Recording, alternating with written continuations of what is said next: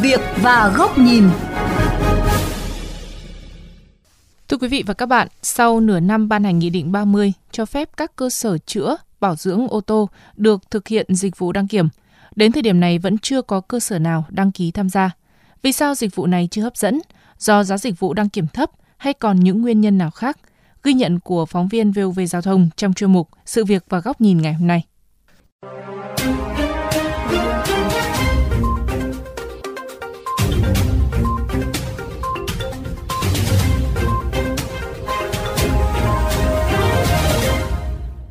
Ngồi đợi bảo dưỡng xe tại một showroom trên đường Lê Đức Thọ, Nam Từ Liêm, Hà Nội, tài xế Nguyễn Văn Mạnh, Hà Nội bày tỏ mong muốn các trạm bảo dưỡng sửa chữa chính hãng được thực hiện dịch vụ đăng kiểm. Theo anh Mạnh, điều này sẽ giúp ích đáng kể cho tài xế. Cái đấy thì nó cũng phù hợp, tại vì tiện cho nhiều tài xế kiểu như là cũng gần chỗ làm, chỗ ở hoặc là tiện thì mình ghé vào mình à, đăng kiểm thôi hoặc là đi sửa xe hết đăng kiểm thì mình đăng kiểm luôn Tương tự, tài xế Lê Hồng Giang ở Mai Dịch, Cầu Giấy, Hà Nội cũng cho rằng nếu các trung tâm 3S được thực hiện đăng kiểm sẽ rất thuận tiện cho tài xế bảo dưỡng xong thực hiện đăng kiểm luôn. Cũng thuận tiện cho ờ, tài xế bởi vì là thường thường là sẽ đi bảo dưỡng định kỳ thì nó có sự cố gì hoặc là như nào đấy thì nó, trung tâm nó sẽ gắn trách nhiệm vào đấy. Tuy vậy, theo thống kê của Cục Đăng kiểm Việt Nam, từ khi Nghị định 30 được ban hành vào tháng 6 của năm 2023,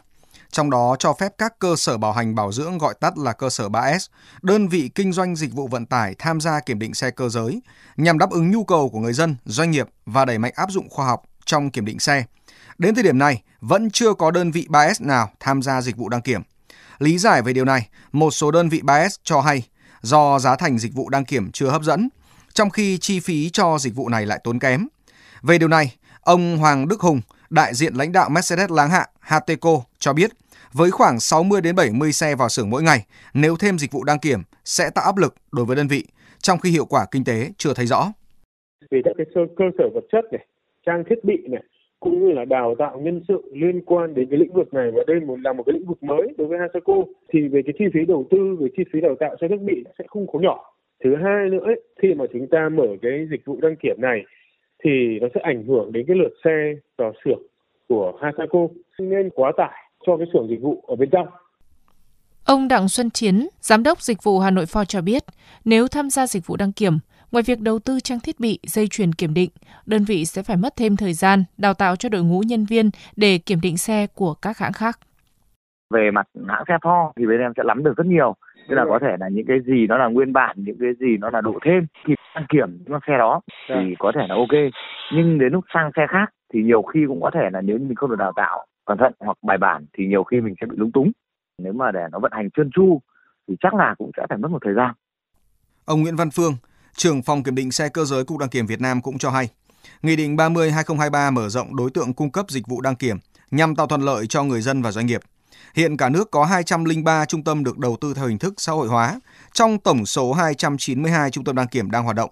chiếm gần 70%. Với số lượng này vẫn đáp ứng được nhu cầu kiểm định phương tiện, nếu thiếu hụt cũng chỉ ở một số tỉnh, thành phố lớn hoặc những địa phương mới chỉ có một trung tâm đăng kiểm. Ờ, lúc mà dự thảo nghị định ấy, bây giờ cũng vẫn nhất là huy động nhiều nguồn lực để tham gia vào hoạt động kiểm định. Tuy nhiên cũng để tránh cái lãng phí vốn đầu tư thì cũng phải cân nhắc đầu tư ở chỗ nào hiệu quả.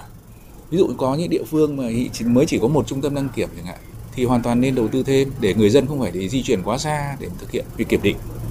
thời gian tới thì chúng tôi cũng phải tính đến cái phương án là xây dựng nhiều cái mô hình đăng kiểm khác nhau.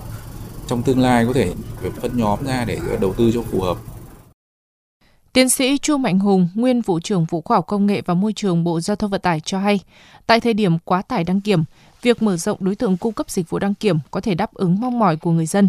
Song hiện tại khi nhu cầu đăng kiểm không quá tải, trong khi giá dịch vụ đăng kiểm chưa hấp dẫn, sẽ khó thu hút đối với đơn vị 3S tham gia xe của hãng nào đó khi người ta bảo dưỡng sửa chữa xong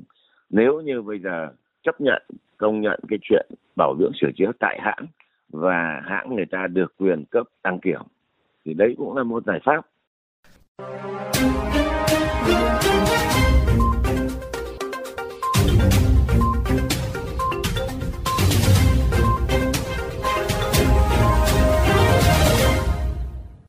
Thưa quý vị, việc mở rộng đối tượng cung cấp bất kỳ một loại hình dịch vụ nào với lý thuyết đều là cần thiết để tạo ra sự thuận lợi cho người dân và doanh nghiệp. Song cần tính đến biện pháp mở rộng đó có phù hợp, có đủ sức thu hút đối tượng tham gia cung cấp dịch vụ hay không. Bởi nếu không thực hiện hoặc thực hiện nửa vời cơ chế thị trường, khó có thể đạt được mục tiêu như mong muốn. Mời quý vị các bạn đến với góc nhìn này của VOV Giao thông qua bài bình luận với nhan đề Đừng làm cách phi thị trường nếu muốn có thị trường đăng kiểm. Việc các trung tâm bảo dưỡng xe không mặn mà với dịch vụ đăng kiểm dù quy định pháp luật đã mở, cho thấy đang có vấn đề ở cách thức mời gọi đầu tư, thu hút nguồn lực xã hội hóa trong lĩnh vực này. Về lý thuyết khi cơ hội đã có nhưng doanh nghiệp không tham gia thì hoặc đối tượng được mời gọi đầu tư không coi đó là cơ hội hoặc đó không thực sự là cơ hội. Đối với các đại lý bảo dưỡng 3S của các hãng lớn, hoạt động của các cơ sở này nằm trong chiến lược kinh doanh của hãng. Doanh nghiệp, đặc biệt là các hãng lớn, chiến lược kinh doanh rất rõ ràng, với phạm vi lĩnh vực hoạt động đã được xác định và có lộ trình từng bước, không phải vì lợi nhuận hoặc sự mời gọi nhất thời nào đó mà họ mở rộng lĩnh vực kinh doanh. Do đó, nếu có cơ hội lợi nhuận nhưng không phù hợp với chiến lược của doanh nghiệp thì đương nhiên họ không mặn mà. Thứ hai, ở góc nhìn của quản lý nhà nước, đăng kiểm có thể là một cơ hội đầu tư mang lại lợi nhuận, nhưng từ góc nhìn của doanh nghiệp, với tất cả các cân đối về đầu tư và lợi nhuận thì chưa hẳn đó là cơ hội. Khi doanh nghiệp tham gia, quy luật của thị trường phải được tôn trọng. Nhà nước có thể quản lý về chất lượng đầu ra của dịch vụ và sử dụng các công cụ để đảm bảo dịch vụ đặc biệt này được cung ứng ổn định, tránh các cú sốc gây đứt gãy khủng hoảng. Nhưng đối với các yếu tố đầu vào, bao gồm dây chuyền đăng kiểm, chất lượng nguồn nhân lực và giá cả đầu ra, thì phải theo quy luật của thị trường. Sự quản lý chỉ nên dừng lại ở mức đủ bảo vệ người tiêu dùng, không bị o ép giá. Nhưng với việc quy định đăng kiểm viên phải có bằng cấp theo quy định hiện hành, các doanh nghiệp đầu tư làm đăng kiểm sẽ phải thay thế, bổ sung hoặc đầu tư cho đào tạo để có đội ngũ nhân viên đáp ứng yêu cầu. Trong khi về năng lực chuyên môn thợ kỹ thuật, điều đó không thực sự cần thiết. Chưa kể, chi phí tăng, điều kiện tăng nhưng giá cả dịch vụ lại phải theo sự quản lý của nhà nước. Điều đó khiến lời mời gọi đầu tư đăng kiểm không được coi là cơ hội đối với các trung tâm bảo dưỡng xe. Ở góc độ mục tiêu quản lý nhà nước, việc ban hành quy định mở rộng đối tượng tham gia cung cấp dịch vụ đăng kiểm nhằm giải quyết câu chuyện quá tải cục bộ, tăng sức cạnh tranh để nâng cao chất lượng dịch vụ. Điều đó phù hợp chức năng và mục tiêu quản lý, nhưng câu chuyện của thị trường phải làm theo cách của thị trường. Sự tham gia của nhà nước chỉ nên dừng lại ở việc quản lý chất lượng đầu ra và đảm bảo tính ổn định trong cung ứng một dịch vụ có tính chất đặc biệt. Muốn kêu gọi được sự tham gia của các nguồn lực xã hội thì mục tiêu của nhà nước phải gặp được nhu cầu về lợi ích của nhà đầu tư. Các điều kiện của quản lý nhà nước đặt ra phải phù hợp với khả năng đáp ứng của nhà đầu tư. Các chính sách về lợi nhuận phải đủ hấp dẫn. Để các yếu tố này có thể gặp được nhau, cần sự khảo sát, đánh giá của một đơn vị tư vấn độc lập trên cơ sở nghiên cứu thị trường, từ đó đưa ra dữ liệu phục vụ tư vấn chính sách, xem đâu là những nhà đầu tư tiềm năng hoặc với điều kiện nào thì có thể thu hút. Đối tượng thu hút có thể là bất kỳ nhóm chủ thể nào, miễn là đáp ứng đủ điều kiện có thể tham gia, không riêng các cơ sở bảo dưỡng xe. Trong trường hợp này, chính sách về việc thu hút các cơ sở bảo dưỡng xe tham gia làm dịch vụ đăng kiểm chưa đáp ứng được các yêu cầu nói trên.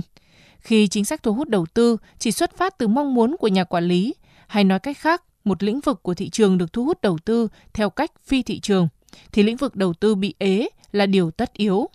Hơn nữa, trong tiếp cận giải pháp, cũng không nên tích hợp giữa một giải pháp mang tính chữa cháy với một giải pháp phục vụ mục tiêu dài hạn.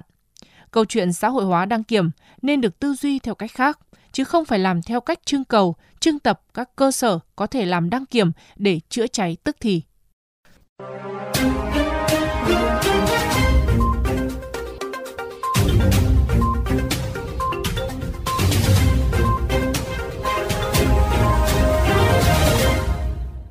Đến đây, chuyên mục sự việc và góc nhìn với chủ đề Vì sao cơ sở bảo dưỡng xe không mặn mà làm đăng kiểm xe cũng xin được khép lại. Quý vị và các bạn có thể xem lại nội dung này trên vovgiao thông.vn, nghe qua ứng dụng Spotify, Apple Podcast trên iOS hoặc Google Podcast trên hệ điều hành Android. Cảm ơn quý vị và các bạn đã chú ý lắng nghe.